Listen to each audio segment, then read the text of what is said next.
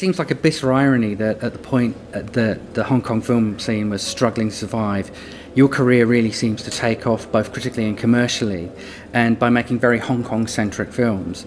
What do you think it was about your films that appealed to audiences at home, internationally, and, and given the BAFTA talk to, this evening in Britain? 就就系诶诶好好有关系于就系话喺诶 九六年成立咗 Milky Way 嘅時候，Milky Way so I think it's very connected to the fact that um, after in 1996 when we founded Milky Way with uh, Wai Ka-fai, when we first um, talked about what we were going to do, we um, we made it one of the key elements that it would be we would make original films and we wouldn't be dependent on the market. Um, we didn't want to follow where the box office uh, success was going to take us. We didn't want the audience to be the ones that dictated where we went. We wanted to lead the audience. We wanted them to follow us rather than the other way around. Um, off very often, if you let the audience lead you, all they want is entertainment. So all you produce is entertainment for them. Um, but we wanted it to be the, the other way around. So we deliberately decided to um, be Hong Kong centric and look at Hong Kong life and Hong Kong culture and Hong Kong history and think of stories from that, which uh, were born from that.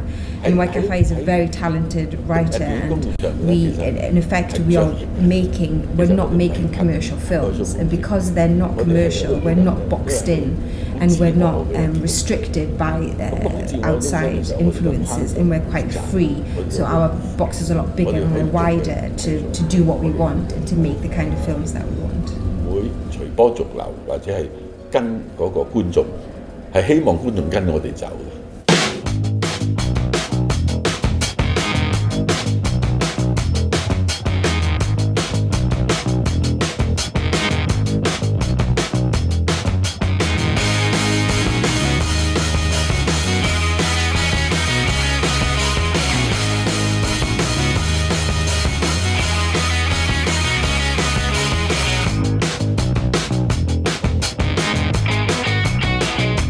Welcome to a brand new episode of Not a Bomb Podcast.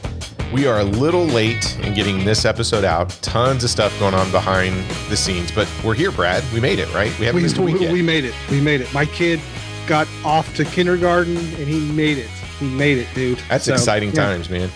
I have a kindergartner now, which is insane. I know. So between uh, Brad's kids starting school, because in in Indiana, you, you guys are starting a little bit earlier. We don't start till um, after the holidays out here on the East Coast. Uh, my wife had some uh, back surgery, corp- corpectomy, I think is what it's called. So, okay, yeah, it basically she's a zombie now because or RoboCop because they they took vertebrae out, put metal in, and so. And she I, wears a cone of shame right now. Yeah, she wears a cone of shame right now. She's she's not living that down. As no. soon as she's walking around with that neck brace, and everybody's been sending like the Office Space picture uh, with with that cone. Oh yeah, yeah, yeah. But I mean, I was texting her images of uh, dogs and cones. I, I know that's cruel, but you got to understand a relationship, and yeah, that that's just she would do. She would do it to you. Oh yeah, she would be much more original about it too. Uh, so, Brad, uh, my pick this week, we're kind of using a weird rule to talk about a movie on a show that is supposed to be focused on movies that bombed. So the way it works is you and I are always trying to find a way to talk about Asian cinema because we love Asian cinema. True. And we don't get a lot of uh, movies um, from Asia released in the US on a wide scale. A couple do come through if they're backed by a major studio over here or have some kind of international release or draw. But a lot of times, the ones that we want to talk about, they either never got released uh, or if they got a release, they released in four theaters. But we we kind of found a way that if you were to look at some of the movies we talked about on a critical scale, they probably wouldn't pass the mustard. I mean, they were all pretty successful so far. Mm-hmm. Yep. Uh, so we're using this rule that hey, it may have only got released in a theater or two, and so for that we can gross and maybe uh, I don't know ranked fifty second, yeah. something yeah. like that. So therefore, it meets the qualifications that we get to talk about it, right? And plus, it's our show. It's the Hong Kong clause, so we can do whatever we want. That's pretty much. Uh, Hong Kong films are always going to fall under that Hong Kong clause, whereas the minute we get an itching to talk about it. And I'm super excited to talk about this film because we're going to spend some time on the director. Uh, did now the reason why I pushed for this one specifically, we're going to talk about 2004's Throwdown, is not too long ago it was released as part of the Criterion Collection on Blu-ray and DVD, and uh, they just got done doing a sale, right? So Barnes and Nobles does their 50% off sale, Amazon starts matching them, and in the circle that we run, everybody starts talking about, hey, what what are you buying, you know, this week? Uh, and we end up spending a lot of money in those 30 days, right? Yeah, yes. It's it's one of those months where it's like, okay, I've, I've bought a lot of stuff now. I need to calm down for a little bit and uh, make sure that my wife doesn't be like, man, you shouldn't buy a lot of stuff. So yeah, I'm I'm always you, in timeout. You, you always say, this. well, you know, it was uh, half off. So is, does that help? Never does. Yeah. Not when you're No. buying like 18 of them. Yeah. Uh, so, but the problem is, everybody, when I'm looking at their list, nobody was like, "Hey, I'm I'm buying Throwdown from 2004," and that really kind of shocked me. Like, I'm I'm really surprised. A lot of people did not gravitate to this film because right now, if you love Asian cinema, specifically Hong Kong cinema, I, I feel like it's the golden age between Eureka, 88 Films, Criterion. Uh, I I mean, Warner Brothers has the whole Golden Harvest catalog, I think, and they're getting ready uh, to release a bunch of stuff. But if if you love Hong Kong film, like this is the year for you. And I feel like everybody is overlooking Throwdown from 2004. I mean, did, did you get that same kind of impression too? I didn't see this on anybody's list that w- was buying stuff this month. No, and you know, we have people who will show us what they bought and you know, you see 8, 12, 15, 16 movies Yes. and and Throwdown was not a part of those. Um, I had known that we were doing this for a while, so I had picked it up a little bit ago. Um, so I didn't pick it up for half off, but I had already uh, purchased it um, a few weeks ago. Okay. Yeah, I I pre-ordered this thing the minute they announced it. I made sure to buy it. I I've had uh, this on DVD for a while, but this Have was we a- said what we're doing? yeah Throwdown 2004. Okay. Okay, All right. Sorry. but Just want to make sure. you've never seen this before, right? I had not. I had not. Um, Johnny To is a director that I do like. Um, I have seen quite a bit of his stuff. Um, but Throwdown was, I think it's. Do we want to go ahead and say it? Can Yeah, I just go go, ahead ahead. and say Go, the yeah. connection? Uh, it's somewhat dedicated to Akira Kurosawa, Yes. and I don't know if that's scared me off of it a bit uh, because once you start throwing around Kurosawa, you're elevating the prestige of your picture, um, and my hypeness for it is um, pretty high. So yeah, I, I was a little bit afraid that if I watched this knowing the Kurosawa connection, that I would be disappointed. So I, I, just kind of waited for the right moment, and of course we talked about it. and it's like, no, let's do throwdown for the show, and that was the right time, obviously. Okay, so here's the question I have. Uh, I had seen this a long time ago when it when it was released in DVD. So probably around 2005, 2006 is, is when I discovered it. I understood the dedication to Akira Kurosawa, but I didn't understand what Johnny To was actually creating with this film in terms of really a homage to Akira Kurosawa's first film from 1943 called uh, Sanshiro Sugata. Uh, did you happen to watch that one or part two of that when you uh, started researching or watching Throwdown? Yep, yeah. I I mean, anytime I can, I have an excuse to watch a Kurosawa film. I had seen his first film. It's probably been 15 years or so. I got the, I think Eclipse has that, like first four, um, collection of Kurosawas, and I have that. And I watched obviously his first four films, um, a while ago, and uh, yeah, man. Um, Kurosawa's on my Mount Rushmore Okay. and uh, is arguably the greatest director of all time. Uh, yeah, ooh, that's that's a tough proclamation. I would I would agree with you. He's on the Mount Rushmore. Is he the greatest of all time? I think the case can be made. I had never seen his first few films until this week, so we're going to share our thoughts on that um, once we talk about Throwdown. But let's let's just get into that. I'm really curious about your response to this one because I think it's a very unique film. and I, I don't know where you're going to land. I'll, I'll be honest with you. This is one as I'm watching it, like halfway through, I'm like, either Brad's going to hate this thing or he's going to fall in love with it. I don't really think there's going to be an in between on this one. But let, let's talk about when it was released. Do you have some information on that? Yeah, so released July 8th, 2004. And again, that's uh, its Hong Kong release. Um, domestically, it makes zero dollars. Uh, internationally, makes about a, a million dollars. Um, and the Rotten Tomatoes is a little bit, uh, again, you kind of mentioned the love hate of this. So uh, critically, it's at a 92 because I think this is a critical film. Yes. Critics will love this movie. Uh, audience is much slower at 70%. Um, like a 22% difference is pretty high um, between the, the audience and, and critics. And I get that. That kind of surprised me. I actually thought from an audience perspective, it would be a little bit lower. I, I do think this is one of those critical darling independent films from a from a United States or like Western take on it. This is the movie you would see in the art house and everybody would fall in love with it. Yep. Yeah. uh, from from that type of um, audience, not not the general audience. I, I still don't think anybody, uh, even I don't know, regular film hobbyists know enough about Johnny To. I mean, when you when you talk about Hong Kong cinema, it's always John Woo, maybe Ringo Lam, etc. Johnny To, I don't think his name comes up enough. You're probably naming 20 directors before you get to Johnny To, Yeah, and which is unfortunate. we'll talk about whether or not that's accurate or not. But okay, so it makes zero money over here. Uh, it's got a pretty good critical response. I'm Yep. assuming that, uh, I mean, there, there's not going to be a lot of reviews to pull from.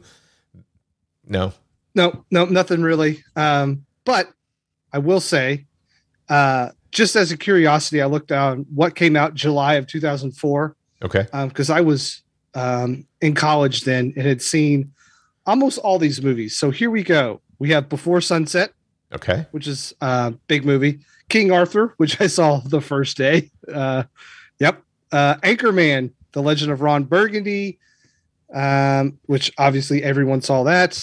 Um, the Metallica, some kind of monster documentary comes out. Um, we also have a Cinderella story, I Robot, which comes out that much, which is goes on to gross three hundred and forty-eight million dollars. when Will Smith had a career, yeah, Yeah. Yep. Uh, the Bourne Supremacy makes $311 million. Uh, action cinema in the United States changes forever. um, Catwoman goes on to make $82 million. oh my goodness, Uh, a film that we talked on, Blind Fury, Zatoichi, um, comes out that month. Um, yes. $31 million. and Big return on that. a side note, our our good friends over at Night of the Living podcast, they were doing an entire month dedicated to Rutger Hauer, and and they happen to talk about Blind Fury as well. Go and listen to that episode. It's so much fun. It's a lot of fun.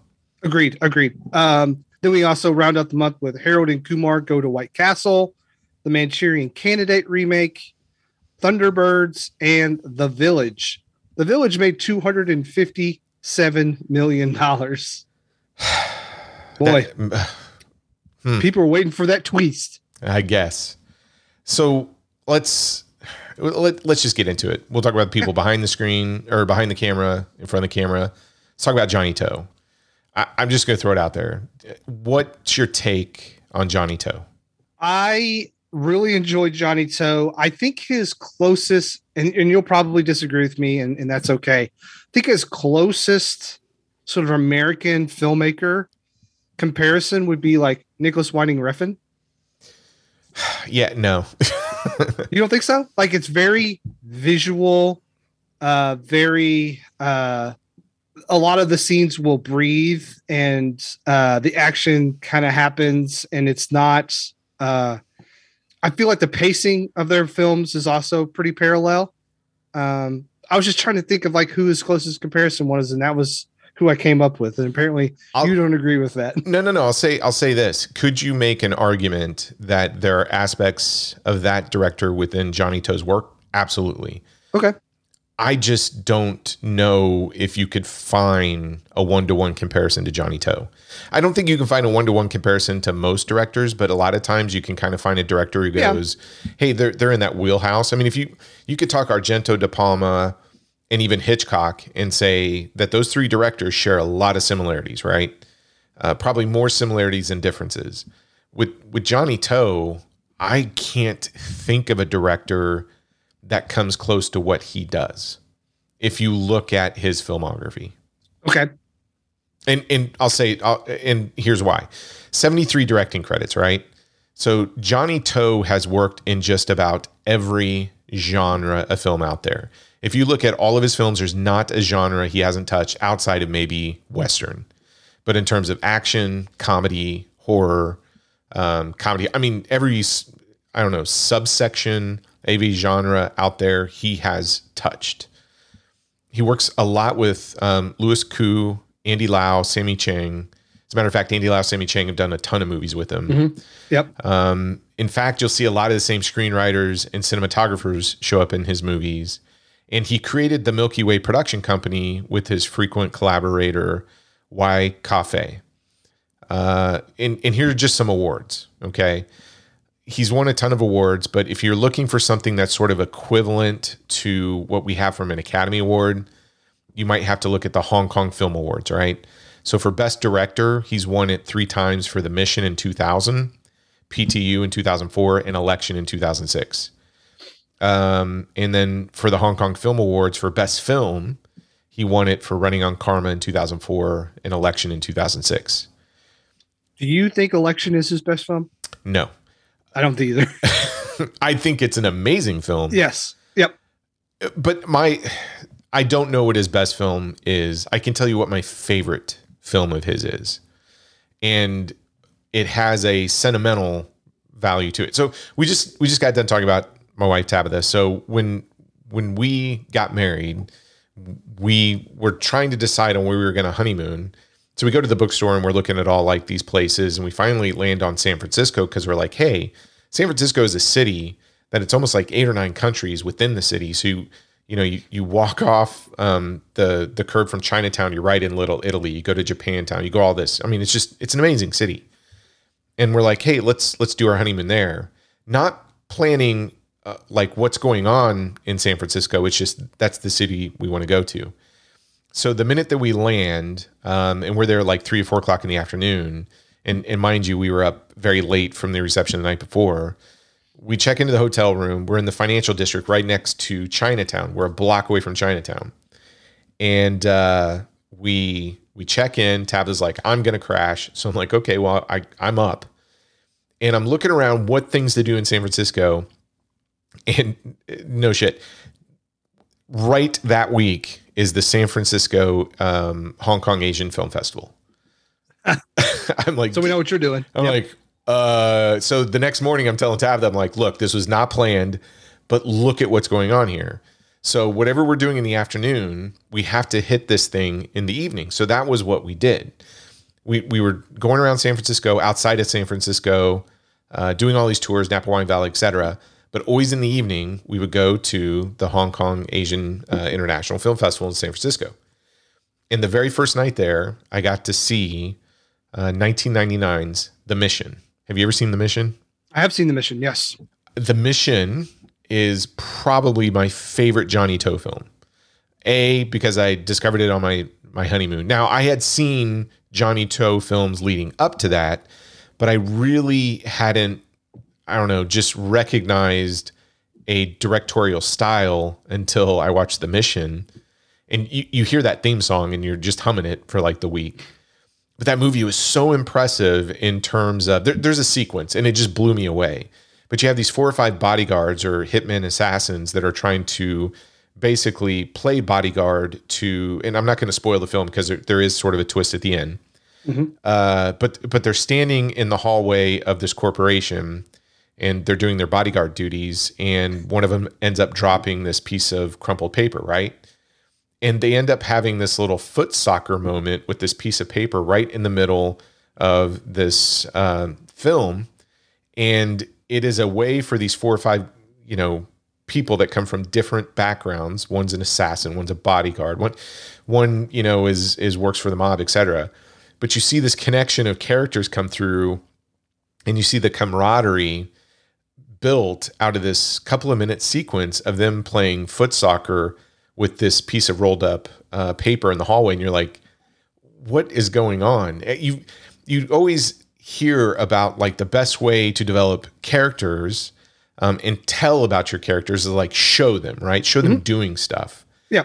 and there's not a line of dialogue that happens within this like three or four minute sequence but you see them all coming together and having just a little bit of fun on the job kicking this ball of paper around. And i'm like i'm in love with this director. Who's this director? But yeah, and and and moments like that where a movie just kind of has a characterization moment where guys are just messing around does a lot more than us talking about how whatever you know what i'm saying like you're, you're right.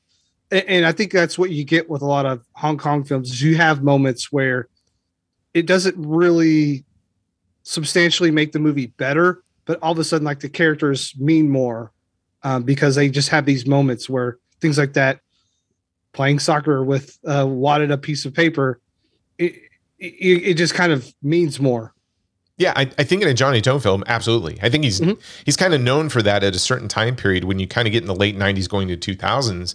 He's sort of finding himself as a screenwriter and a director, and he just lets things naturally happen, and he breaks up the pace with these little characterization beats that really get you closer to the character without r- having somebody tell you something. Right? You're, you're seeing them develop. So for mm-hmm. everybody listening, if if you if you aren't familiar with Johnny To, I've written down a ton of films that I think you need to check out. well let me tell you my favorite Okay, go ahead. mad detective Oh, see that? Yeah, that that one's fantastic. That's from 2007. I love that one. Yep. You have any others that just? I know. Uh, is it Arrow is going to be releasing running um, running out of time one and two on Blu-ray Yes. in the next month or two. The first one's really good. Second one's okay, but the first one's fantastic. okay But so do you have any running other out of favorites? time uh yeah, oh you already said the mission i like the mission as well um vengeance is another good one Oh yeah, that's so good. That was from Uh, 2009. then we get election one and two obviously um Yeah, he was supposed to make Election three three 10 years after and he came out and said eh, around 2015 2016 he's like i'm not doing it if he were to make an election three he would not be let back into china because of what he would have to say as well as how triads would work at that time period if he, Yeah. if he were trying to be you know true to the to the origin of where you know those characters would be which i thought Yeah, was guess- pretty interesting one more would be like full-time killer maybe Oh yeah, yeah, that's a good Yeah, one. okay. That's good one. All right. So you can go all the way back to 1980. The Enigmatic Case was his first, I think, directorial film. Now Johnny To was working in television before he transitioned into film. An early one. So here are the ones that I had seen before the mission, but hadn't hadn't really went. Hey, I, I really like this director. So the big heat in 1988 i, I bought that laserdisc um, it, it's a fun action film. You, you should watch that one. Okay. Then you've got the heroic trio 93 with michelle yeoh anita mui Maggie Cheung. Another fun film right? Uh, well it's I got think- michelle yeoh in it so you have to bring it up. Yeah and the sequel is the executioners but i think he produced it. He didn't direct it. You get uh, the mad monk in 1993 with stephen chow which is another great film. I, I don't I don't think you start to see Johnny To that. There's elements of it, but we're, it's not like the 2000 uh, ish Johnny To. Lifeline in 97 is actually a really good film. Think of it as a Hong Kong version of Backdraft. So, highly recommend that one. okay yes Okay, so Mission is 1999. This is where my love of, of Johnny To just just blossoms. Okay, you get Running Out of Time in 1999 as well. That's coming out on Blu-ray from Arrow. Pick it up, 100. percent Okay, you get Love on a Diet from 2001. So this is an example of a collaboration, and you'll see this a lot of times when he's working with Andy Lau and Sammi Cheng. It's a really really good romantic comedy. PTU in 2003. That is another one, that one. you've Yep. got to watch. I hope I hope everybody listening is taking notes.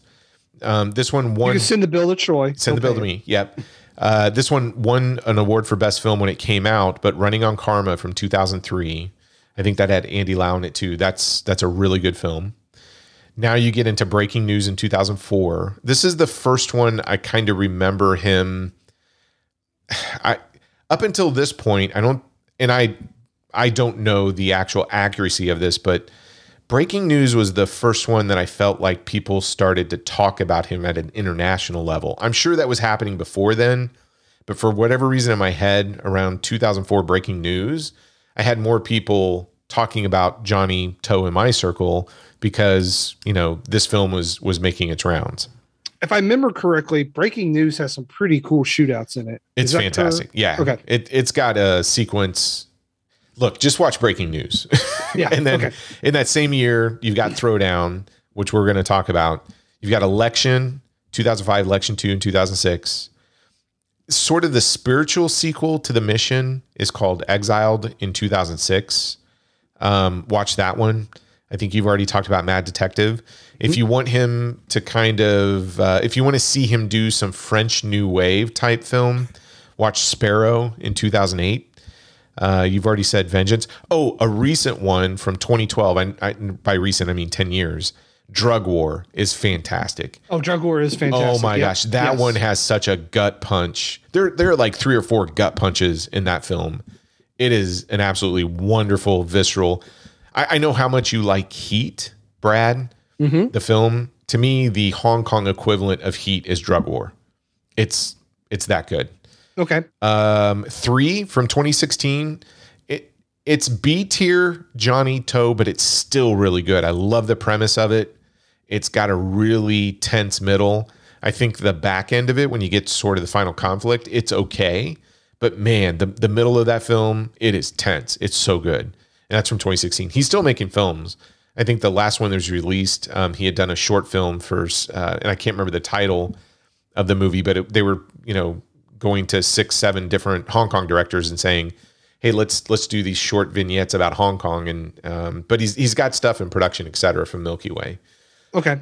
But if if you had not ever seen a Johnny To film, those were like the ten or eleven I would check out out of the seventy three out of the gate. Then go back and watch all seventy three because they're fantastic. I love Johnny. If it, I know everybody talks about John Woo, Ringo Lam, and I'm I'm going to go out there and say it right now.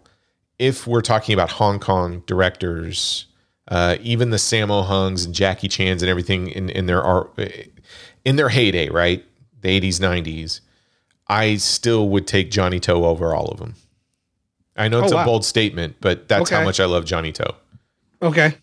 I didn't know you were going to go that far. I, I would. I mean, I, I- this is a director I don't think enough people talk about, and I know everybody loves their John Woos. And don't get me wrong, I'm not taking anything away from anything the other directors Yeah. have Giving done. props to one director doesn't mean that you're bashing another one. I'm I'm just saying, if you were to ask me, like, hey, if if you look at Johnny To's filmography and everything that he does, and what makes a Johnny To film a Johnny To film, especially from like late '90s on, I would take that all day long over some of the other directors that have come out. And when you talk about Mount Rushmore of uh, Asian directors, I mean, Akira Kurosawa's on there.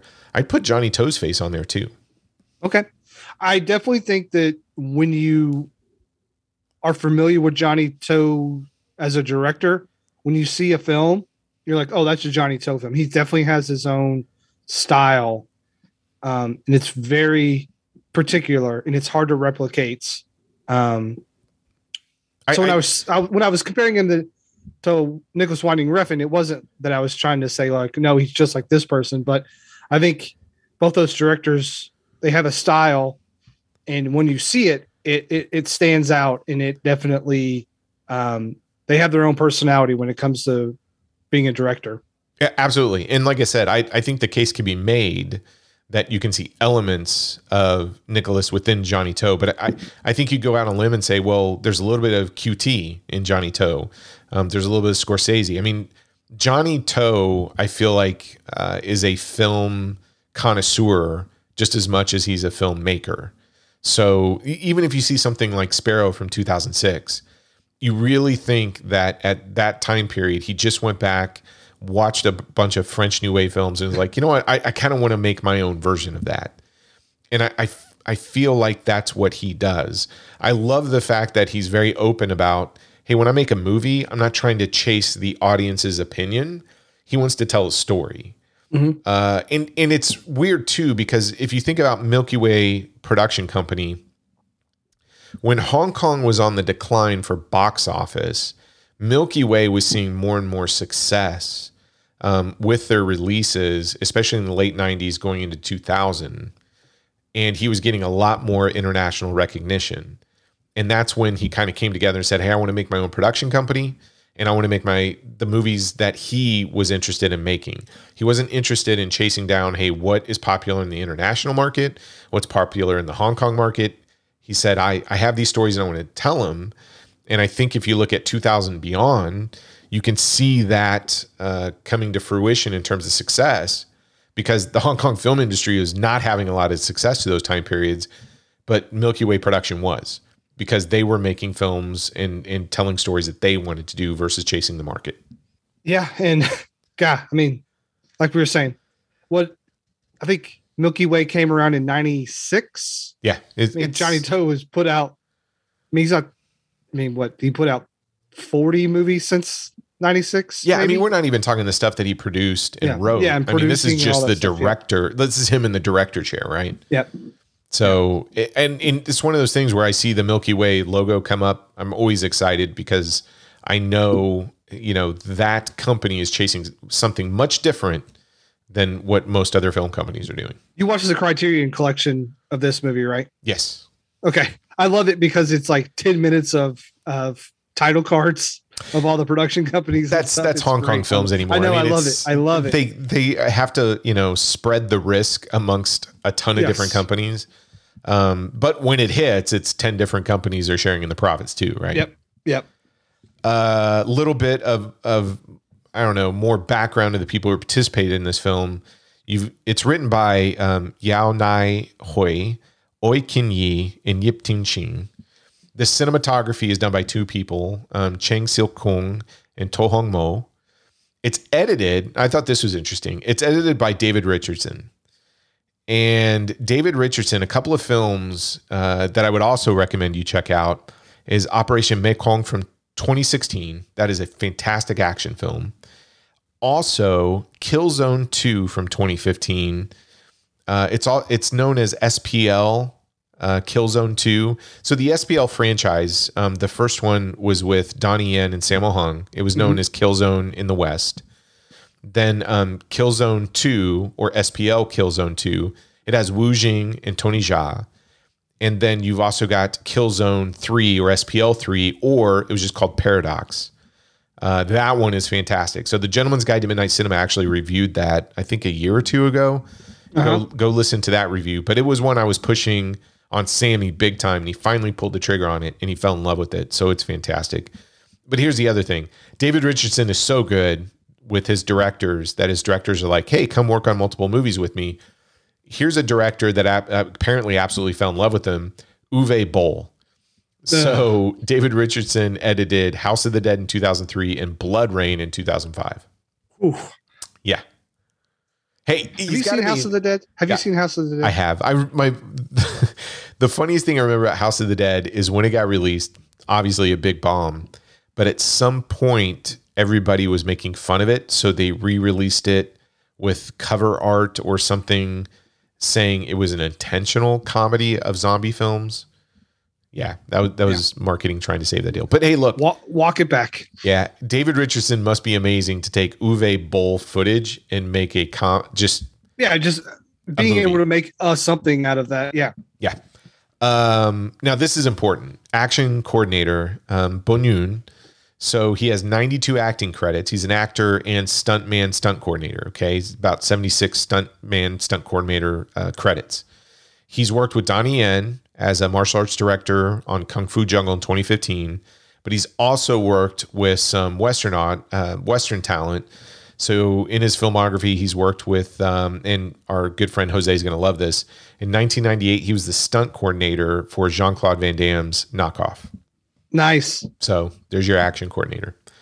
Let's let's talk about the people in front of the camera. I don't. Are you familiar with most of the cast, um, or Uh, not really. No, to be perfectly honest with you. Okay. So, just for everybody playing along, seeing the film, um, we got Louis Koo as um, Bo. He's the former judo expert who's turned into a karaoke manager and band leader. All right. He's been in And drunk and drunkards. and drunk, yes, and and gambler. Okay, so he's got some flaws. Again, go check out 2017's Paradox. He's in that. He was in election. he was in Election. Go also watch Call of Heroes from 2016. It's another great Oh film. yes. Yeah. Okay. You bought that for me. I did. I, I think I was that a birthday present. I It was. It you? was. Yeah. Okay. Did you like it? Okay. Yes. Yes. No. Yeah. Very good. Very Okay. good. Okay. You've got Aaron Kwok as uh, Tony. He's he's the competitive young fighter that comes in who wants to to challenge Bo all the time. So uh, a movie that I forgot he was in, and I just purchased it on Blu-ray from Hong Kong, is 1992's The Shootout. It's kind of a crazy film. It's a lot of fun. It was produced by Jackie Chan, so there's our Jackie Chan connection for the show. Mm-hmm. Uh, if if people follow Hong Kong, He was in a movie also in 1992. I believe it's called Game Boy Kids. yes. there Yeah. you go. Uh, you, I did you ever see the Storm Riders or the Storm Warriors? Those The films? Storm Warriors. Yep. Yep. Okay, so Aaron Kwok's in there. Okay, he was the lead. You got um, Cherrie Ying as Mona. So she's the girl from Taiwan who sort of has this big dream to be a singer, uh, but in her current career is forced nearly into prostitution by her evil manager. Another uh, Jackie Chan connection. She was in 2006's Rob B. Hood. It's a fun film. I definitely would check it out. Um, but another Johnny To film, Full Time Killer. one with the baby? Yeah, it is. It's fun. It's good. Yeah. Uh, but she's in Full Time Killer from 2001. Now, here's your heavy hitter. Okay. Tony Leung Ka-fai. All of these are heavy hitters, but Tony Leung, big time, right?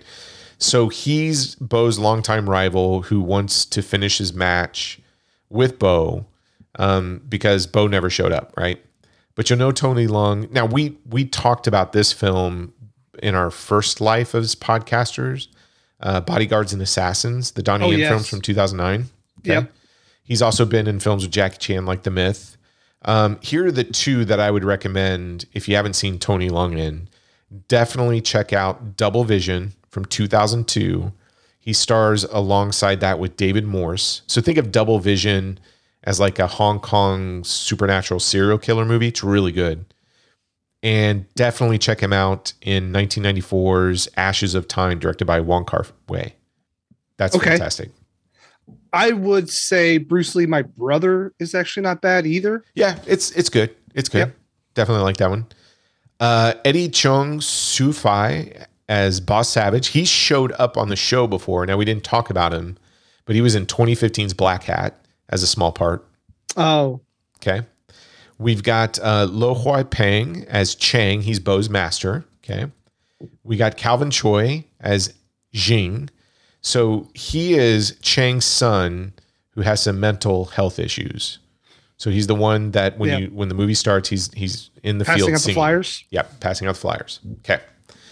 So that's all the people in front of the camera, behind the camera. Um, I am so, so curious about your take on this film, Brad, because most of the time I can I can watch something and go, hey, I think Brad's gonna, you know, like this one, or he's gonna have some big issues. I'm really curious where you landed on this one. So what do you, what do you think about Throwdown? Yeah. So Throwdown, I didn't expect it to be a little bit more like avant garde and like disorienting a little bit. And like, so initially, I didn't, I don't know if like this movie screams like a Kurosawa, right? Because we, we always think of Kurosawa as like the samurai guy, but that's not necessarily true. Go back some of his post World War II stuff. He's actually very cynical on things. Kurosawa has always been very complex. Um, and I think this film has a lot of complexity to it. So I would connect those dots and say, yeah, I see the complexity part. I see the cynical part. I see um, a lot of your your strong characters. Um, I'm not sure if I love the movie as much as I love the craftsmanship around it. Um, there are moments in this movie. Uh, there's a like a karaoke fight scene um, that I think is one of the best uh, cinematic moments I've seen in a long time. Um, there's also another one uh, where she is running, where they're running away. She stole the money, and they're running down this street. It's a beautiful shot. There is moments in this movie that are almost breathtaking in their complexity and their beauty. Um, but I, I, I'm very conflicted about this movie, and I wish I had a better way to articulate it. I don't know how I feel about this movie because I feel it's so disorienting at times, and it doesn't flow like a typical movie does. Um, I think that's the point. And again, there are moments that I love, but as a whole, it's like, do I love this movie? I don't know if I do. I, I like it, but I think I appreciate the craftsmanship that went into making this movie because I don't know if there's if there is many people who could who could do this movie, right? Um, one of the things we hear about, uh, say, "There Will Be Blood," is when other contemporary filmmakers saw that movie, they were like, "Can't do that. We couldn't do that." And and if we want to compete, we have to step our game up. And then uh, people like Quentin Tarantino put out *Inglorious Bastards*, which is arguably his best movie. And so you think about that and you think about could another director make this movie? And I'm not sure that anyone could. Um, but I was hoping that this conversation you could help me develop some of my thoughts because again, it's not a typical like film in the way of its storytelling and it's like I'm not sure if it's a love story uh, but obviously these three characters do care for each other and at the at the end there's some beautiful moments. Um the part where they get the balloon out of the tree like it's a small moment it's like kind of like your your moment where the guys are just kicking the the wadded up Yeah. uh but there's this moment where they they come together and get this balloon out of this tree and that does more character development than like anything else in the whole movie um it's just kind of those simple things that you appreciate in films like this but again I watched this twice because the first time I was so conflicted. And then the second time it, it felt a little bit better. So I, I wonder if this is one of those movies that just grows on you as you watch it. Um, because it it is kind of complex and it is dense. Um, but yeah, I, I'm I'm kind of hoping that you will kind of light my way as we discuss this movie. Okay. I don't know. So I, I will tell you my experience with the film. So 2004, when it comes out, I know about it. And the first time I'm getting ready to watch it, knowing that, hey, I like this Johnny To guy, uh, I was I was kind of I, I don't I don't want to say when you when you see the trailer, you're like, oh man, this is gonna be a really interesting kind of action film. It's got a little comedy in it to it, etc. And so I think my first view of it was very similar to yours, where I didn't I didn't know what to think. Like you you come across these scenes and you go, "Oh my goodness, that's why you watch films." Um, you've you've mentioned it already. There the, the standout sequences, um, Bo chasing Mona after they're running out of the gambling den. That whole thing of she's running money is kind of just flying from her hands and uh, Bo's chasing her. He's smiling, and you get this standoff sequence where she's trying to pick it up, and uh, these other I don't know mafioso kind of guys that are running Campbell. They're they're picking up the street too, and they're getting closer and closer. And at what point in time are they just going to go after her? It's really cool. You get the red balloon sequence and the final confrontation um, within the fields. I, I think is beautiful. Uh-huh.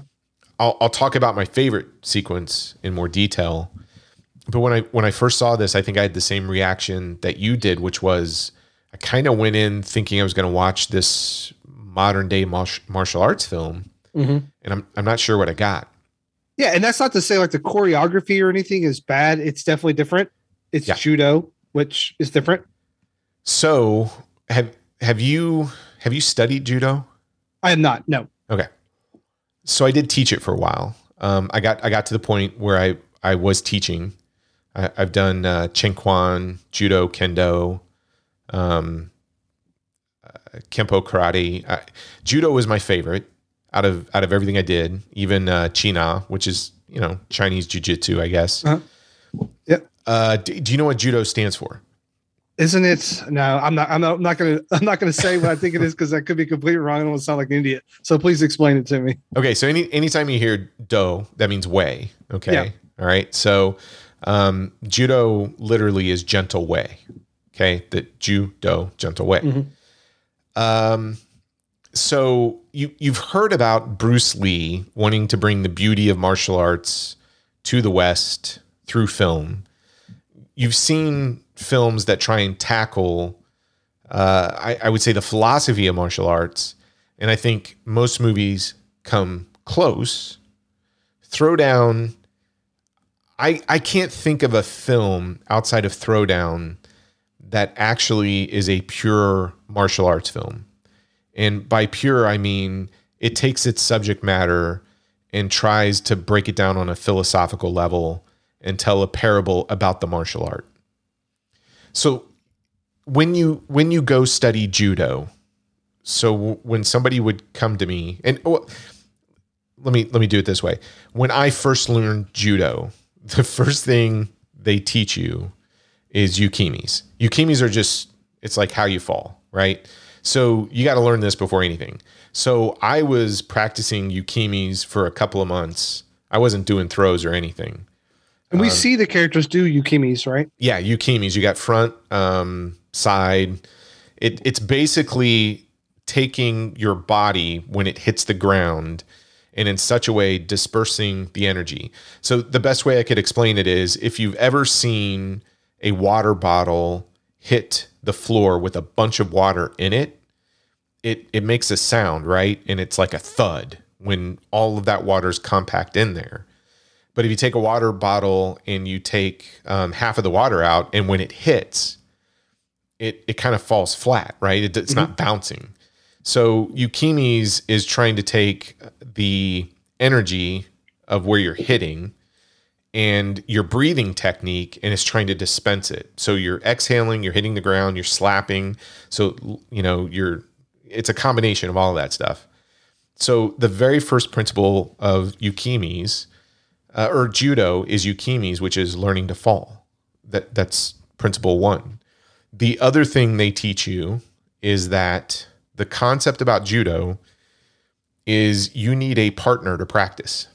So this this isn't a martial art that you can learn on your own. It's not like pick up a book, read it, do a couple of katas or you know whatever you're doing. In order to be successful at judo, you have to have a partner. Without a partner, you can't practice judo effectively. Okay, I see where you're going with this. But keep going. So, okay, things um, are starting to. Yeah. Okay. Yeah, these are the two basic principles. So you have to understand those two principles. And and by partner, I mean you got to leave your ego at the door, all that other stuff, right?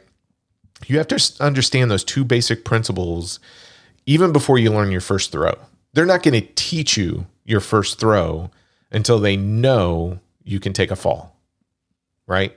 And and I'm telling you right now I've had my shoulder dislocated twice. It is the most painful thing ever. And I've done I've done kickboxing, I've actually done amateur kickboxing. I haven't had my nose broke, etc. The most pain I've ever been in is from um, judo, like a, a randori match. Randori is just like freestyle; you go at it, right? So um, that gentle way, it is not there in the beginning. Judo is one of like the most painful month, like the first few months are the most painful months I can remember. So Black and black and blue all over. it, it is. I was so sore. Um, one of it's one of the tough, toughest martial arts I learned, um, simply because you had to wrap your hand, your head around like so many concepts and condition your body before you could apply the gentle way. So just like jujitsu, you know, the the art of the small circle, judo is kind of the same way. There's actually strikes in judo. I don't think a lot of people understand that as well. But this whole concept of the gentle way starts with going through the falls, understanding the concept of the partner, and and you you've got you've got to understand that foundation before you learn the gentleness of the art, right? Yep. So to me, Throwdown has So always we have three main characters in this movie. you have three main characters that are falling down over and over and over again. Um, and I, I feel like this film is is a visual poetry encompassing the foundation of that martial art right out of the gate. Uh-huh. Um, you have to learn to fall. You need a partner to succeed. That's all there, right? And you need time before the art makes any sense. And you have to go through those things. And this is one of those rare films that I think does a great job of contextualizing the philosophy of a martial art. And on top of that, the philosophical poetry is as funny and unpredictable. It, it's just this funny, unpredictable story of three people trying to find their way in this world surrounded by very unique personalities. Yeah, but you could also argue like Aaron's character is fallen. Yeah. Right. He's he's fallen from who he was. Uh, Tony is always looking for a partner, and uh, Mona is more of the gentle female singer trying to find her way sort of deal. So even then, you have those parallels. It, it is. I, I And think. once you started saying that, I was like, oh, the three main characters. yeah, they're Oh, okay. they're, here they're all go. coming together and, and they all they all have to understand this concept because even mona is going through these things within her life where Mm-hmm. she just can't um she it's it's almost failure it's, you see mona in the very first sequence of her being thrown out of her apartment right Mhm. Um you And then their relationship with her father as well. yeah, and Aaron Kwok, I mean, he's he's this competitive fighter who's going out looking to just fight everybody. I mean, he fights the saxophone player, he's fighting the bouncer, and he's he eventually learns to fall by going up against um, Lee Kong, and uh, he's even trying to learn master like a judo move with one arm and is practicing over and over again but he doesn't know if it's successful and he actually can't execute it without um, Bo in, in his help. Uh-huh. So what what you see within this film, I think I think it comes down. Here's my favorite scene of the film, just hands down. You've already mentioned it, but it's it starts a little bit earlier. Okay, so there's these four conversations going on at once involving our three characters. So they come Oh, off the- stage when they're at the table at the karaoke bar. they're, they're at the karaoke bar, right? So Bo, two people want or two tables want to talk to Bo. Uh, Mona's manager is there, and so they're all sitting at this table and they're all having these conversations. And so there's this amazing editing sequence. I think this is where you get David Richardson's talent in in full form here. And and it's keeping up with each of the conversations and they are constantly interrupted. Like there's this pause every time Mona accuses her manager of turning her into a prostitute. Everybody stops to look over because they want to know what's going on on this table. And then this sequence turns into this comedic sequence involving Mona and Bo trying to hide out in a bathroom stall. And so you you go through that, right? They're they're trying to hide from everybody that's at these tables. That eventually leads to a huge bar fight. Someone coming in to pee in the bathroom. Yes. and then that eventually leads to the huge bar fight Mm-hmm. that you were talking about. And here, everybody knows judo and they're throwing each other around. But Bo is crawling on the floor. He's trying to get out of it all, right? The chaos. Um, and while this is going on, Jing, so he's the guy that isn't all there. He's Cheng's uh, son. He's up on stage and he's singing a song. And I think it's the song from Akira Kurosawa's first film. It is. Okay. And Lee Kong all of a sudden is there and he's sitting at a table just having a drink, watching all of this chaos and patiently observing. And he's watching Bo crawl away from it all. And then all of a sudden the fight spills out to the streets. And then after Lee Kong just kind of tells Bo, hey, I've been waiting for us to finish our match, but I can see that you're actually not worthy of it at this point in your current condition. He gets up to leave and then goes out and takes out everybody in the street just wipes them all out, right? So every time I see this section of film, I'm just automatically reassured Johnny To is one of the best storytellers out there. There's like so much happening within the sequence. You get amazing character development from each interaction, and you're constantly surprised where the story's taking. you. Like you have no idea where this is going in this sequence. And it Well, there's also like uh there's also we go to like an arcade and they're Yeah. just playing like arcade games and you see like all these candy cabinets, which I think those candy cabinets look amazing. Um, and then they just start playing like Samurai Showdown or so. I forget Yeah. it's some SNK game, but you know some game, and, and it's just like this is awesome. I, I love this. Yeah, you you get these side characters. I mean, and that's so Boss Savage has this Uh-huh. quirk where he's always competing. Uh, he's always competing against little kids in air hockey. He- as soon as he sees somebody playing like a fighting game, he wants to go over and challenge them on Virtua Fighter 5 or whatever it is. So you've got all these little character quirks and developments to tell you so much what's going on. And it all comes back to Bo. So Bo is the central character, and it's all these people kind of coming to him. But I'm, I'm telling you, like Johnny To is an amazing filmmaker. I think he's so. I, Quentin Tarantino, this has kind of come up in a couple articles. Quentin Tarantino has always said that he talks about things in terms of movies and films, right? So movies are, I think, your blockbusters is how he refers to it. Mm-hmm. So he says like Jaws is the greatest movie ever made, but he makes a distinction between that versus films. And to me, Johnny To is one of the few directors that can have feet just firmly in both of those between movie making and filmmaking. And he's really good at both. And he can bring those two together. And Throwdown to me, I, I I think he's gone on record to say this is like one of his most personable or personal and favorite films. Mm-hmm. But I can see that because it really is him trying to dissect judo through a a central character. And this becomes very much like a Zen parable more than anything, but it's a really interesting, exciting, visually stimulating film. And it's one of those that you can watch over and over again and talk about it with somebody about different scenes and, and what it means. And um, I think you get a lot out of it. I mean, there, how many movies can you think of that you watch two or three times and you always pick something new out of it? Yeah, and and and scenes just immediately stick with you. And like I've thought about that karaoke bar scene, bar fight. I think yeah, like every day, you know, and, and we've I've I watched it and we've kind of delayed recording for a few days, but I've thought about that every day. I'm like, that scene is so good. When they're running away with that money, that scene is so good. There's scene after scene in this movie that are are really, really masterfully done. Uh, the balloon scene where they're where you know they're all teaming up to get the balloon, but I, I'm like, does a and, this is oversimplification, and and I'm, I don't want to sound like I'm demeaning this movie, but it's like, does a bunch of great scenes add up to a great movie? And I'm still kind of wondering on that on my on my personal side. It's just, it's very different.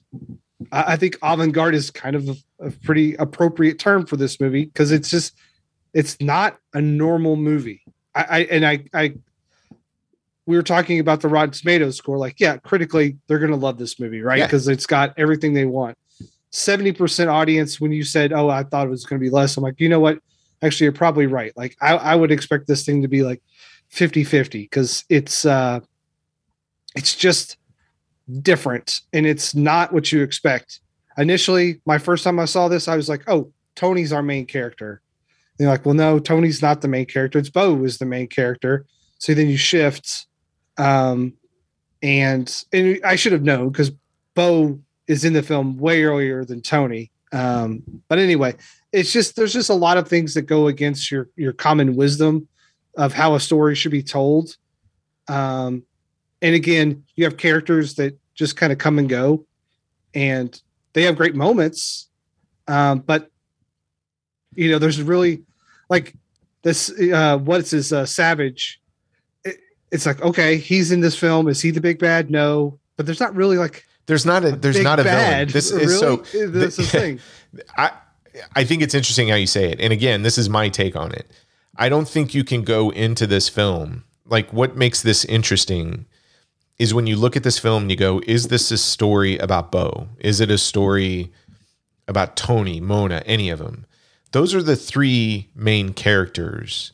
But the story starts in a field with Chang practicing judo and his son Jing is singing a song uh, from Akira Kurosawa's film. And it ends in the field uh, with and for full full disclosure, we talk spoilers, right? So here's spoilers. If if you if you don't want to see where this film goes, um, or you don't want to hear us describe where it goes, and you actually want to experience, stop it, go watch the film. But when you get to the end of the film, you get to the final confrontation. There's something that's happened to Bo, significant to him, and it's actually been the motivator of his actions for the entire film. And you're back in that field and he has spent up to this point going through and having resolution with all of the characters, right? And he gets to that final character and it's the final resolution point. So, where this film starts and where it ends, it doesn't start with Bo, but it ends with Bo. If you go into this film kind of going, who am I supposed to follow? Who is the main antagonist? Who's the protagonist? there is a film here and there's a good story here, but I think for me, it makes more sense to go the the central character or the central thing you're following is judo. It's it's judo. It's the gentle way. It's it's watching people go through that because every character, be it a main character or a side character, end up learning the art of judo. That's what this movie's about. That's why there's no antagonist. Bo is your main character, and you spend most time with him, and Mona, um, and Tony. But if you think of Boss Savage, if you think of the karaoke owner, um, if you think of uh, Tony Leung's character, uh, Lee Kong, if, if you think about all of the characters in this film, from where it starts, from a story perspective versus where it ends, everybody learns judo. They learn the basic fundamentals to the point that they can take on this martial art. That's what this film's about. Yeah. That's why I find it so fascinating. It's not a film about people, it's a film about a martial art. Yeah. And that might be because, yeah, yeah, exactly. Because, and that's going to turn off people because it, I, I watch a lot of movies and expect twists and turns and, and, and okay with uh, atypical storytelling. And this one kind of got me at the beginning where I had to watch it again to to fully really appreciate uh, the way this movie was going. Um, yeah, I, th- I, think I think you can appreciate it on a movie level from a story perspective, but I think it's one of those rare films, and this is what Johnny To's really good at. I, I think I think this is one of his best films he's ever made because he try he really does transcend that art of storytelling and get into something that is much more meta in terms of hey let's let's talk about martial arts let's talk about this specific martial art let's talk about um, time and energy spent in life and he's he's really giving you a zen parable more so the con when if if you read zen parables if you practice zen philosophy it it's always the message and um, the learnings within that parable more so than what's going on in the story. That that's what you're finding out. Yeah, yeah. This, this movie is one big you. Zen parable. Yeah. I have a, I have a, I have a, uh, a question for you, Troy. And I always wondered this: Have you ever kicked someone so hard that their shoe came off?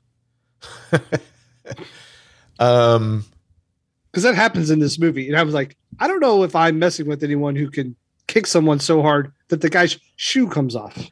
I have. I got kicked so hard in the ring, I slid back and yeah. it took my breath out. And if I were wearing shoes, I probably wouldn't be wearing shoes.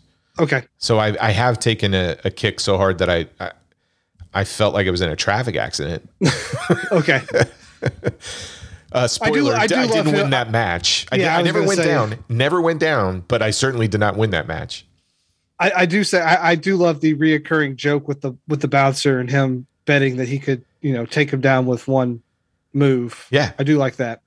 Uh, there are moments in this movie like that too, where there's just little things like that where they just kind of keep coming back to it. Um, yeah, man, this movie is uh, really complex and it's got a lot to to offer up. And I think if you're looking for a challenge, yes. I think this movie is is a challenge, but I think it's worth that challenge.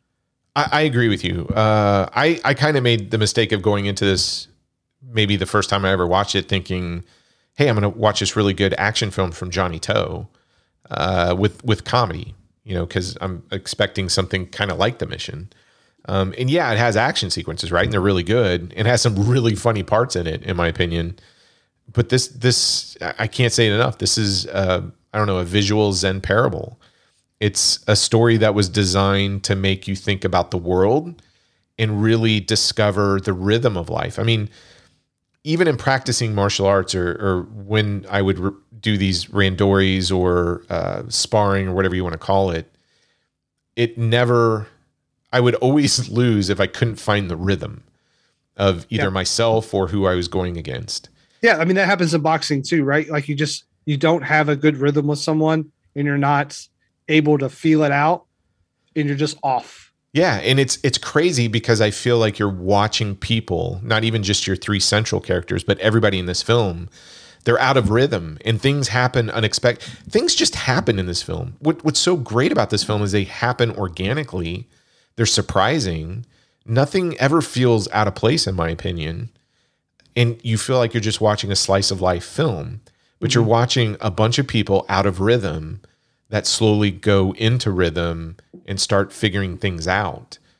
And I, I think that trans this is why you watch films and you, you watch films to be entertained, etc. But not I don't know how to say this. You watch movies to be entertained. You watch films to kind of glimpse some type of truth within the human condition. And yeah, I, yeah. I mean, there's different level, right? Like the the film versus movie comparison. Yeah. This one is a film it's a challenging film. It's worth your 95 minutes for sure. And it, it's an amazing tribute to Akira Kurosawa. I, I honestly haven't seen a filmmaker come close to matching Kurosawa at, at least intentionally. And I think he does that very well in here. Uh huh. Yeah, for sure. I mean, again, you you bring out the name Kurosawa, you better you better bring it. Yeah. I, I'm so I, I I don't know. I'm so excited Criterion picked it up. I mean, of all the Johnny To films out there, I would have loved to see a Criterion release of the mission. And and the mission is fantastic, but it makes more sense if you were going to go through, I don't know, Johnny To's filmography at a Criterion edition level and start with Throwdown. Well, yeah, because Criterion loves Kurosawa. So. It, it is, but I, I mean, I would love for them to go and do running on. Johnny To's interesting. Johnny To films like Running on Karma, stuff like that you can be really entertained out of all of them. But if you take a step back and go, hey, what is he saying? Uh, what what is he? What questions is he asking the viewer? There's a lot of stuff in his filmography that really feel like a lesson on philosophy. Yeah, I, I his a lot of his movies are very complex. Now some of them aren't as complex as others, but they're they're there's a challenge to a lot of them, and you know, if you're in the mood to be challenged, like a lot of times that stuff really, really pays off at the end. It, you feel way more accomplished after you watch something that really made you think or challenged the way you thought about things or the way you thought films could be made, as opposed to something else that was just for entertainment. Now they both have their their positives and negatives, but you know, when when when you're looking for a film to challenge you, Johnny To is definitely a director you should go and seek out. I agree. 1000%. Okay. So, uh, my question for you you got any other thoughts on this one or any other things you want to talk about? I don't. Okay. So, we just got done, uh, I don't know, waxing some philosophy of our own on this one. 2004's Throwdown, Brad, is it a bomb? Oh, absolutely not. I, I, I don't, I still have a lot of thoughts about this movie that are, that I, I need to keep thinking about and, and in formulating. But I definitely know when I see a film that is made like this that it's definitely something that should be sought out and should be experienced by more people. So definitely not a bomb. Okay. I, I agree 100 I'm so glad you you really like this film. So I'm I'm with you. It's not a bomb. I just I'm begging everybody for all of you who take advantage of these Criterion sales. It'll be around Christmas time, what Black yep. Friday around there. Uh, Barnes and Nobles will have another 50% off. Amazon will have 50% off. Go pick up Throwdown. I would say go buy it full price right now because I think it's that good. But I know we have a lot of movies coming out. So wait till the holidays, but pick this sucker up. It's so good. You won't regret it. Okay. 100% agree. Yep. All right. On to our next thing So we both used this as a chance to go back and watch an Akira Kurosawa film. I, I told Correct. you, I, uh, I I went out and bought that. Uh, I think Criterion has a set of like Akira Kurosawa's first four films, and they had uh, Sanshiro Sugata from 1943, plus Sanshira or Sanshiro Sugata Part Two, 1945. Uh-huh. Did you watch both of them or just one? Just the first one. Okay. So I'd never seen either of these. And I, I was like, man, if, if we're going to watch Throwdown, I want to watch these two films. So let, let's talk about the first one from 1943. So it's Akira Kurosawa's first directorial effort. Um, he also wrote the screenplay. I think he'd been working in the film industry a little bit at this point, and this was sort of his sh- first shot to direct and write. And he was like in his early 30s, like 32, something like that. Yeah, he was young. Yeah. So it's based on the novel by Tsuneo Tomita. And the version you see today, at least in the Criterion version, is an edited version. So 17 minutes of the film were eventually censored by the Japanese government. So you got to think about the time when this thing was released, right? So it was originally thought totally lost, meaning those 17 minutes, but most of it has been found in other countries through their film vaults. Now, not the full 17 minutes. I think they found about 13 minutes of the original film, and you can find that footage as extras on DVDs, et cetera, through Japan, some other countries. The film was re released in 1952 without these 17 minutes. And in fact, what they ended up doing was putting out title cards um, within the film itself to explain the plot points since they didn't have that footage. And that's the print that's on the Criterion edition. And what's crazy is nobody in the West actually saw this film until 1974. So even when it was released in 52, it was only released in its home country. So first time watch for me. Oh yeah. Okay. Yeah, I I'd never seen this before. Uh and and it's it's kind of it's kind of nice cuz I've seen all of the samurai pictures. I've I've seen a lot of the the Kurosawa heavy hitters, but I never had gone back to look at his original work. So, what's your experience with this, Brad? Have you have you seen all of Kurosawa's films, or you got some blind spots in there too? I don't. Um, Kurosawa is my second favorite director behind Quentin Tarantino. Um, and he is probably the director. If you were to, if I had to argue who is the greatest director of all time, I would say it's Akira Kurosawa. Oh, okay, cool.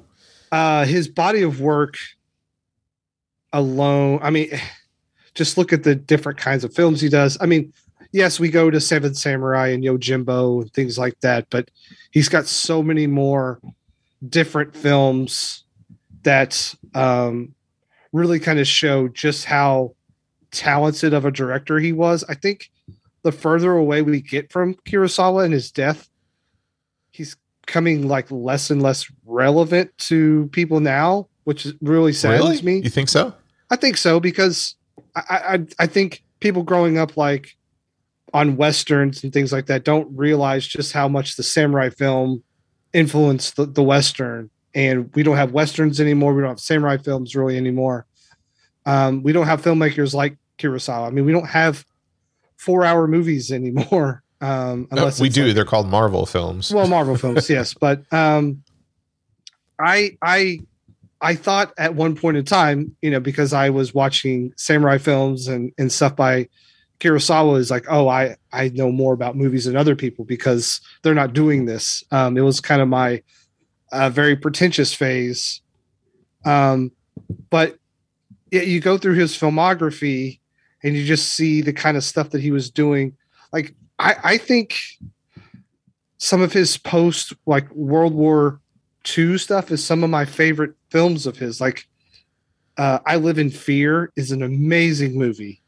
And obviously you have films like Yo Yojimbo, like I said, but you know, just Hidden Fortress. Like you know, we're we're and you know, he he went on and like tackled uh, Shakespeare like three times. Yeah. Like what are you doing?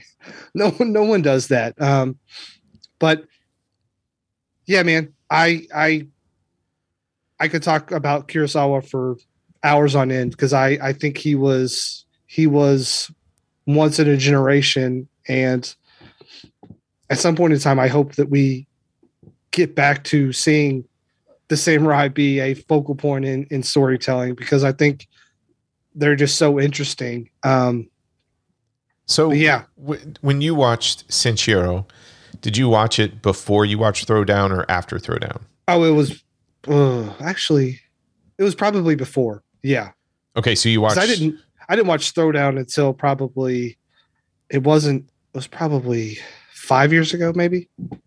Oh, uh, no, I'm thinking like this week in, in oh, order. Oh, oh, I'm sorry. Um, no, I watched Throwdown first. Okay. Yeah, yeah, yeah.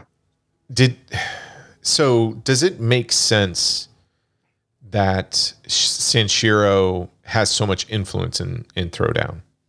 When you say makes sense, like that is dedicated to, like there, because again, I, I'm not sure. I see elements of the film, but I'm not sure. I because at first I thought it was like a straight up remake, and it's not. It's not like a remake. It, it's not a remake, but I, I guess a better question would be: so Senshiro Sugata is really about uh, a- a young man who comes through Senshiro Sugata who ends up becoming one one of the best judo fighters, and he, he goes through his own discovery and and starts the film as you know coming to town wanting to learn jujitsu Yep. discovers judo, ends up bullying everybody with the art, and then gets thrown in a pond, uh, comes to an epiphany, and then ends up uh, representing judo. And I, I would say the only thing that comes close to maybe a direct replication is the final match in the field at the end really heavily influences the beginning and the end of Throwdown. Yep. but my question is this. So johnny to is out there making you know a film and he says hey i'm heavily influenced by kira kurosawa. So it's dedicated to that. And he's making a film about judo. Does throwdown benefit from having imagery or even some themes from Senshiro or is it just one of those things where take it or leave it it being in there really doesn't matter I think that I, I- don't really think it matters, to be honest with you. I think both stand on their own quite well. I- just, I don't know. I don't. Maybe I missed it, but I don't see as much of this film in Throwdown as maybe I should, except Uh, for like those, yeah, the feel, the the beginning and the end, and and stuff. And obviously, there's a a guy comes into town, stuff like that. But I, I just, I don't, I don't know. I see elements there for sure, but I, I, I don't. I struggle connecting the dots fully. I, the reason why I ask it is within Senshiro Sugata, like the the scene or the imagery that stands out, and and I feel like it is true Kurosawa, is the shoe sequence. So he loses his shoe when he starts to take his master in the rickshaw, more or less. And you're watching the shoe getting kicked around on the road. It's floating on the road. It's left in the winter. There's this whole sequence with the shoe that's kind of at the beginning of the film. And and I'm wondering if um, if I, I don't know if Johnny To looked at that and said, "How do I create a film based around that shoe sequence? About the shoe. Yep. Okay.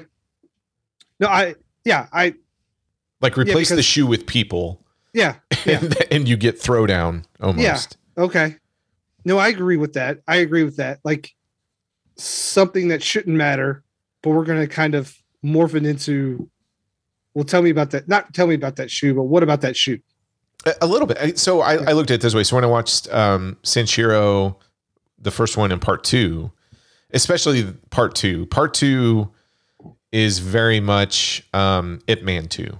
Like if if if I were to make a comparison from a movie, if if you're watching a story and you go, hey, you So there's want- bad boxing in it? Is that what you're gonna tell me? no, no, no. Well, but in in Sen, in Senshiro Part Two, he has to defeat an American boxing champ and two karate masters. Mhm. So Ip Man Two is pretty much um, Senshiro Sugata Part Two from Forty Five. But but even if you look at Ip Man One and Ip Man Two, and you were saying, okay, what are the films out there that are very close to it? I would say, okay, well, Ip Man is pretty much a clone of the Senshiro saga Mm-hmm. of those two films because from a storytelling perspective it's about a person who becomes so good at their art that um, they go through and start competing against other martial artists. And there's a little bit of nationalism in each of those uh, series, right? So specifically in Akira Kurosawa's, there's, I mean, the villain dresses like a Westerner Yeah. in the first one. That's intentional. Um, there's a little bit of propaganda in it, but uh, Ip Man 1 and 2 have more to do with Sanshiro 1 and 2. But Throwdown to me lives in that shoe sequence, in my opinion. That's what I got out of it. Yeah. Sorry, I'm I'm just trying to think back. Yeah, man. I again, I just struggle again because it's just like I, I don't know. I I, I like obviously like you know the the where he's like standing in the cold water and stuff like that. It's like this like the whole dedication thing, showing that I'm not afraid to live or die. But that that's a different feel. Like, Yeah. I, I think Johnny To borrows some elements from that first film. I, I mean, I can't tell you. Like, I I think the thing that's the two sequences that stick out the most, obviously, is the shoe, because I I do think you're getting some Akira Kurosawa visual imagery that, again, hate to use this, you know, overuse this term, but you get visual poetry, and he's trying to say something with what's going on with that shoe and how it's being treated and even the the elements that it goes through from a weather perspective i think mean something when you get to that final match in the field with the storm i man that's pretty freaking amazing i think for Yeah. for 1940 not even for 1943 i think it's beautifully shot it looks amazing in black and white uh, I, I think it's pretty exciting in terms of a final climax but I think uh, Johnny To, in looking at that first film, says, "I want to pay homage to that that final um, sequence within the field." But what he's actually more concerned with was what was Akira Kurosawa trying to say with that shoe, and so I'm going to make Throwdown um, based on this philosophy around what's going on with the shoe, because the the rest of the film is really about a man who learns judo and then learns the discipline of judo. And so there's elements of that in Throwdown. But I, I when I saw that shoe thing after watching Throwdown, I'm like, this has to be. And again, this is just I've never talked to Johnny To. Just me guessing. Like Johnny To watches this film and goes, "Yeah, I'm going to make a movie around that shoe Yeah. and have I- I judo wa- it." I want to know what what is your opinion on Kurosawa? Where does he land for you? Oh, I love him. I he, it's one of those things where I think everybody who discovers the Seven Samurai and looks at that runtime and then sits down to watch it, and if you're not blown away, I think it would be very hard to just love film. Like at, at that point, I think you go, okay, you like movies, Mm-hmm. but you watch Akira Kurosawa stuff and you you love film. It's like a rite of passage. It it into film. and I I almost feel like uh, when you say that he loses, I, I can't remember the term that you said, where he's losing influence or something as time goes by. At some point, you kind of you know think about Shakespeare and go, well, how many new stories are there? There's not. Yeah. It's just retelling of the same old stories, right? And I almost feel like, well, how many new movies are there after Akira Kurosawa? Because at some point, somebody's borrowing something from his filmography. And you talk about the westerns. I mean, we have Star Wars because of Hidden Fortress Yeah. And Macbeth. and Mac- Yes. yeah, I mean all of that stuff. Um, the detective film, you know, Akira Kurosawa tackled that. What was it? High, high and low or high low? High low. Yep. Yeah. So I am amazed at how many, I don't know, stories that Akira Kurosawa tackled, and even stuff like Dreams. Just an amazing film. He, he his movies are beautiful to watch. Yeah, like Ran and Kagemusha, like those films, even later in life, it kind of reinvent not reinvents himself, but like does these beautiful films with color and and you're just like, this guy can do anything. And uh yeah, you mentioned Dreams. Dreams is a beautiful movie. Yeah, and and I think I can see why Johnny To is so attracted to that because Akira Kurosawa is very good about telling you what's going on within the scene, not by telling you via somebody's speaking the words from a script perspective, but using the elements, the weather, um, the scenery, uh, action. I mean, you get a lot of character development via action in an Akira Kurosawa film, and I think that's that's exactly what Johnny To is attracted to when he's kind of crafting his films, in both in screenplay and direction. I don't think Johnny To reaches the level of Akira No, Kurosawa. no, obviously, no, let's not get crazy. yeah, no, no, no. But I do think Johnny To understands where his talent is going to take him, and he pushes himself up to that limit. Yeah. and and you know, again, I think uh, Throwdown. You know, I said it before. Throwdown is probably one of the few films that gets the closest to being in that Akira Kurosawa wheelhouse of filmmaking. No, I would agree with that. Yep, I can see it. Is do you think either of these films, like Senshiro Sugata uh, Part One or Part Two, are, should people seek him out at all? I do. I do. I, I, think. I definitely think, especially the first one because it's 1943, and he's a young filmmaker at that time, and you could see the immense talent there. Um, now I might go, like, of course, like 50 is Rashomon, which really kind of brings him to the forefront. Um, and then in 54 is obviously Seven Samurai. And then you have Throne of Blood after that. But even in like the same year of, Throne of Blood, you have the Lower Depths, was is all like a way different film than uh, Throne of Blood. Yeah. And then you have Hidden Fortress. Like, I, I think to to really appreciate the film, I think it's always interesting to go back and see a filmmaker's first film, and then see them laying the groundwork for what they will do next. Um, and I definitely think it's interesting, especially the cut we get. It's only 80 minutes, 79 minutes. Um, so it, it, it, it, it goes pretty quickly. Um, it's not my favorites, but I definitely think it's, it's definitely better than most of the films you will see, uh, hands down. I, I I agree with you. I really loved both of them. I actually probably enjoyed the second one more than the first one, uh, only because uh, I don't know. It, it's a really good sequel. If we were talking sequels, I would say okay. I I think this one is up there with like some of the best sequels out there of movies, and I wouldn't have expected that from a film in 1945. And you know, a little background: the the first film was such a big hit they wanted him to do the sequel. He wasn't really all for it, but mm-hmm. he really wanted to tell more of the story of the villain from the first film.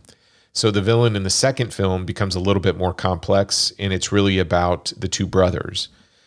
Uh, and I think at this point, the Senshiro Sagata Part Two might have been his third movie because I think he did one in between there. Yeah. The most, the most, the most beautiful, I think is what it's called. Yeah. Uh, but I what's amazing is that second one I think has has as much impact as the first film. And even where it goes towards the back half, when you get to the big showdown between the karate masters, et cetera, and what happens after it, again, Kurosawa is doing something that I don't think you would see in traditional storytelling because the in in this film, the movie doesn't end after the match there's this whole sequence that happens afterwards that I just didn't expect, uh, and it and it's a really pleasant surprise. And it's it's one of those things that Criterion put out where I think they said, well, here's a Kurosawa's like first four films on DVD. And again, if if you're looking at it from a sale perspective, fifty percent off, you can pick up like four movies for twenty bucks or twenty four 20 bucks. Yeah. Yep. but don't don't sleep on these two films. And especially if you check out Throwdown and you go, man, I love Throwdown. I, I think you owe yourself a favor to go back and check these two out if you haven't seen them.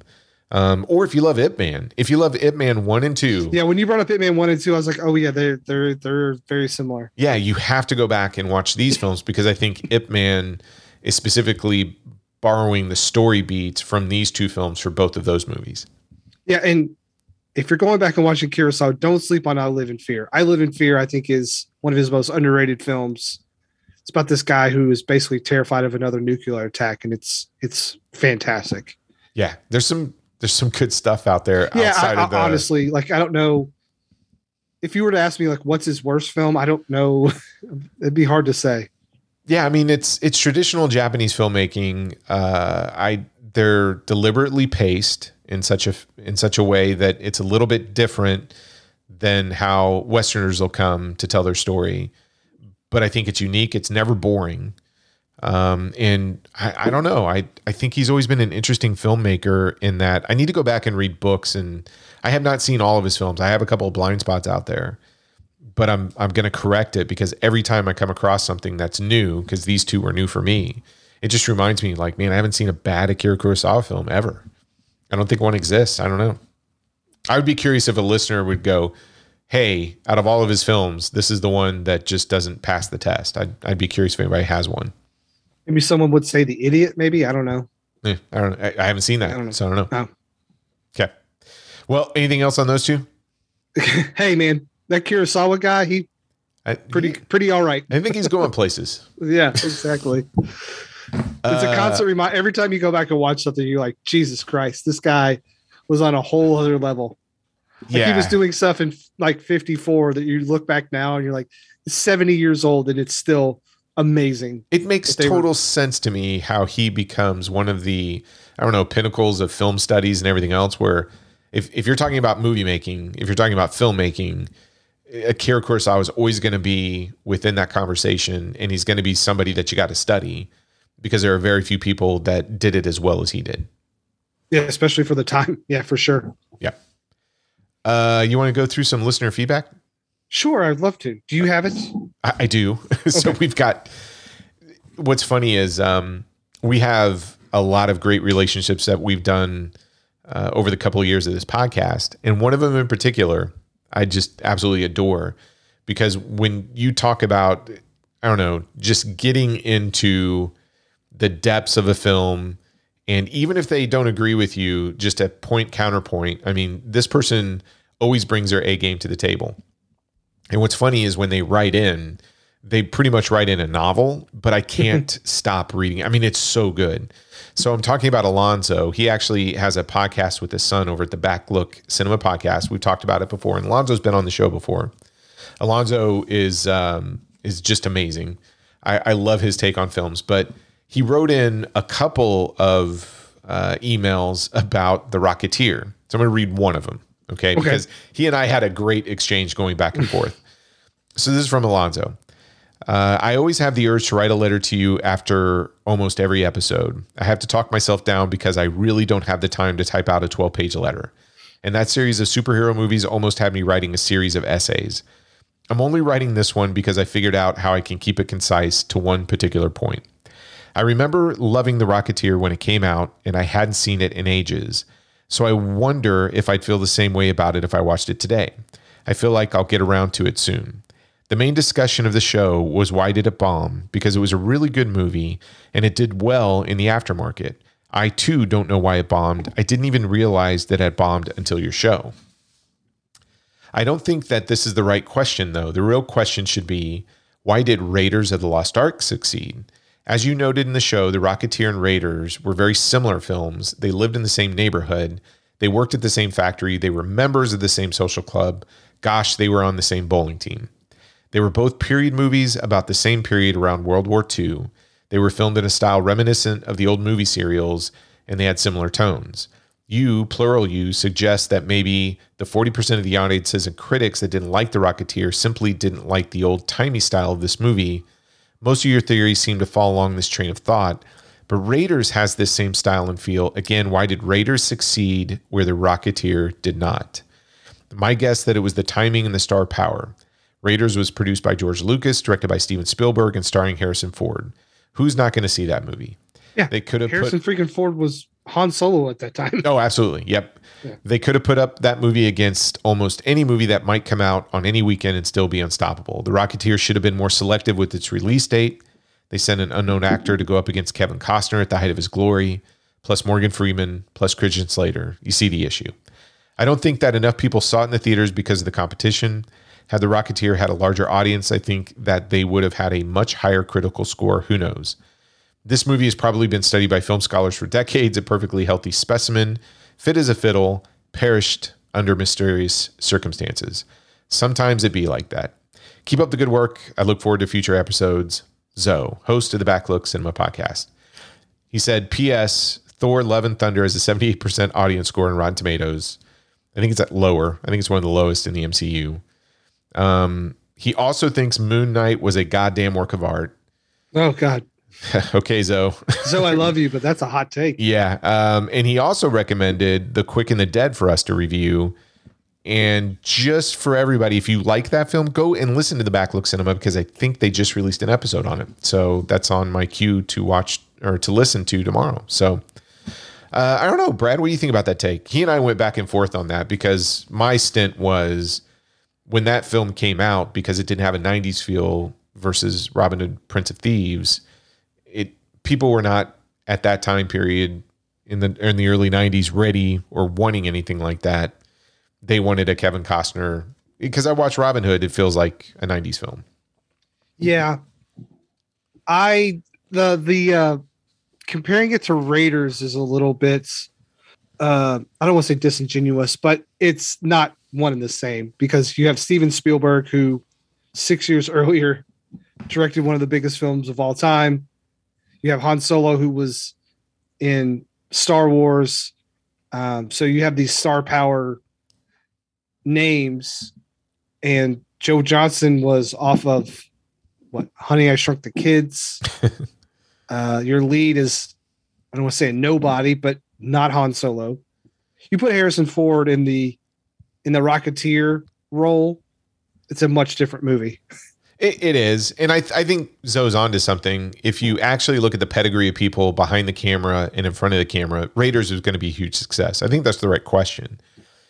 However, if I think Raiders and Rocketeer, I agree with Zoe. They're all same bowling league, etc. Yeah. And and in the 80s, because my question to him was, well, did Raiders have any of the 80s qualities of movie making at that time period? I haven't seen it forever. I need to go back and watch it. I mean, I've seen it so many times. It's more 70s, really.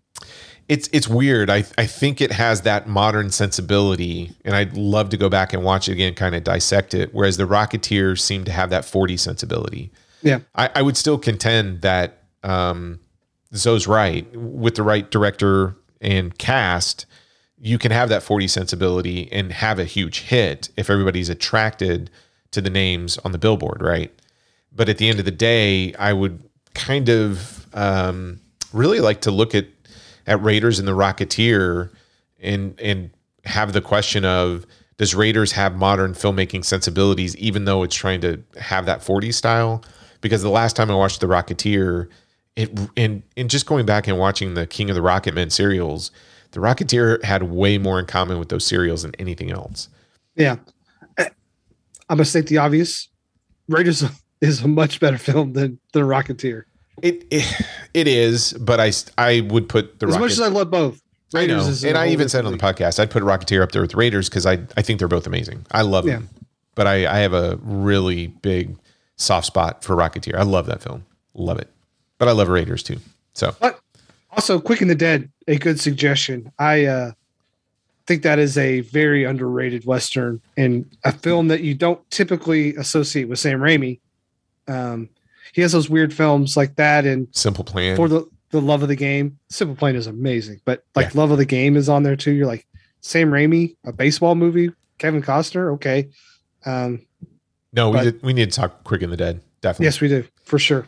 So, Brad, if anybody wants to reach out to us and share their thoughts on The Rocketeer, any of the films we talked about, um, heck, if they just discovered Throwdown because we talked about it, we'd love to hear your first time impressions. How do they get a hold of us? That's notabombpod at gmail.com. You can hit us up on our Facebook group, Twitter, and Instagram. We will get back to you there. Um, oh, go our website, uh, notabombpodcast.com and hit the contact us button and you can drop us a suggestion or a comment there. Awesome. Uh, next week, Troy. What are we doing next week? Your your pick, right? It is my pick. The very first film that we had someone write in and suggest was Death to Smoochy. a, a, a lovely listener named Nathan has uh, kept on suggesting this film for um, 111 weeks or so. And so we are finally doing Death to Smoochy. That's um, I have fun. Never seen Death to Smoochy before. You've never seen it? I've never seen Death to Smoochy. I know that it stars uh, Ed Norton. Edward Norton and Robin Williams. I believe it's directed by Danny DeVito. Danny DeVito. That's Okay. right. Yeah, he's in it too, right? He he's in it. I think this is uh, also a Jon Stewart is in this movie too. So Yeah, this is I know this is it. interesting. Yeah. I think s- I've seen some of it on HBO, but I know for a fact I've never sat down and watched it from start to finish. Oh, I saw this in the theater. Uh, it, yeah, this will be an interesting conversation. It, it is a um, dark, dark comedy, dark, and it, it 100% bombed. Um, we'll, we'll get into that all next week. So that, that is a great pick, Brad. I'm excited for that. Yeah, yeah. And Nathan, you can finally settle down. We're doing it. so you can pick another one to champion for the next Yeah. couple hundred episodes. Uh, yeah, folks, listen, thank you for all the feedback. Sorry this episode is getting out a few days later. Like we said at the beginning of the show, life happens. Um, we're we're gonna be back on a regular schedule. We just we're not like some of those other podcasts that have like four or five things that we can just release. Yeah. Um, we have nothing in the hopper, man. We just we gotta do it live.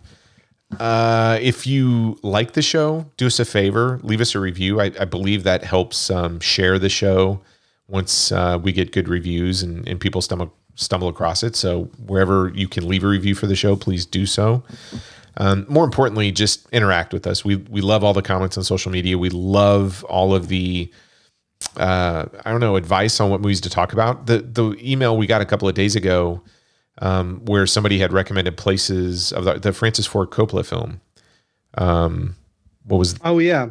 yeah, I found it on. E- apparently, it's out of print. And I found it on eBay, so I went ahead and picked it up, the two disc special edition. So what I what I love more than anything is we get recommendations, and especially if it's something I haven't seen, and I read about it based on you know somebody sending an email uh, or something from the the social media. I'm 100% excited about discovering something I, I haven't seen, and and especially come from a filmmaker that I thought I don't know I I knew all about. So Yeah. we'll We've got some we got some real bangers coming here soon. yeah, I gotta Not saying that Death of Smoochy is not one of them, but boy, we got some heavy hitters. We do. I, I love the fact that a week ago we were talking Chuck Norris uh, films, and now we're talking Johnny To. We've we've been all over the place this year. I'm kind of proud of ourselves. Yeah, yeah, we've we've done a lot of different stuff. Um, uh, one more thing, uh, if you do like our show, like you said, review, also share with people, tell them about it. Hey, say, hey, check this out. Um, I know people have gone back and I see the the downloads of earlier episodes. I'm like, okay, people are going back and, and listening to the very beginning, um, which is nice to see people wanting to see our origin story. So, um, Yeah, it's crazy. I found a couple other podcasts out there that were doing movie bombs. They were they were different titles that have popped up since we started. oh, So I went back and listened to them, and, and they're really I, I don't know they're fun. They're really good. They're talking about some of the same movies we talked about already, John Carter and and stuff like that. we need Um, to cease and assist. We have a lawyer, so we can. No, we're, No, we're good. Hey, look, the the more people can go out there, I'm all for it. Like, Yeah. do do all the podcasting you want. Talk about all these movies that we've talked about. I would love to hear everybody's take on everything we discussed. I I love the fact that if you go back and look at the last 111 episodes, we have been all over the place. Our our Hong Kong clause alone has allowed us to talk about films that I don't think anybody else is talking about. Hey, and it we'll keep playing that card for as long as we keep doing this show. So Absolutely. So uh, with that, I don't know. We got anything else? Is that it? Is that all the housekeeping? yeah, Walker told me I have eight. Oh my god. Still, I don't know if you're listening in the morning, the afternoon, or evening. Thanks for downloading the show. Please come back next week and hear us talk about this amazing, amazing black dark comedy, Death to Smoochy. And uh, with that, have an awesome day. Don't lose your head.